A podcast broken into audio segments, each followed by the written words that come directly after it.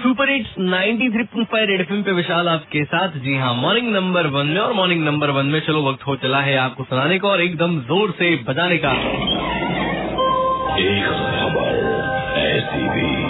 वैसे तो हमारे शहर में गंगा मैया है, लेकिन यहाँ गंगा मैया की नहीं, हम यहाँ समुद्र भैया की बात करते हैं। जी हाँ समुद्र में आमतौर पे प्लास्टिक के जो कूड़े कचड़े हैं, वो बहुत ज़्यादा मिल जाते हैं और अपने गंगा मैया में बहुत सारे कूड़े कचड़े मिल जाते हैं। यहाँ पर एक वैज्ञानिक के बारे में आपको बता रहा हूँ कि इसने दुनिया की पहली ओशन प्लास्टिक क्लीनिंग मशीन बनाई है। जी हाँ एट मिलियन टन प्लास्टिक हर साल जो है वो समुद्र में फेंका जाता है और इसको साफ़ करने के लिए ये मशीन जो है तैयार की गई है और इसे जल्दी प्रशांत महासागर में उतारा जाएगा और इसकी टेस्टिंग की जाएगी। तो क्या बात है यार? मुझे लगता है कि हमारे बनारस में भी कुछ ऐसे ही चमत्कार की, आविष्कार की ज़रूरत है क्योंकि लोग तो समझने वाले सुधरने वाले हैं नहीं। घस घस के साबुन लगाना और अपनी भैंस को भी उसी में नहलाना और उसके बाद घर का जो भी कूड़ा बचा हो विसर्जन के नाम पे गंगा जी में फेंक देना और कहना कि अरे भैया, हमने तो विसर्जन किया है। मतलब कब बुद्धि आएगी कब सुधरेंगे? सीरियसली इंसान के आप तो भगवान भी नहीं बता सकता। 93.5 रेड एफएम पे विशाल आपके साथ मॉर्निंग नंबर वन में ऐसी बजाते रहो।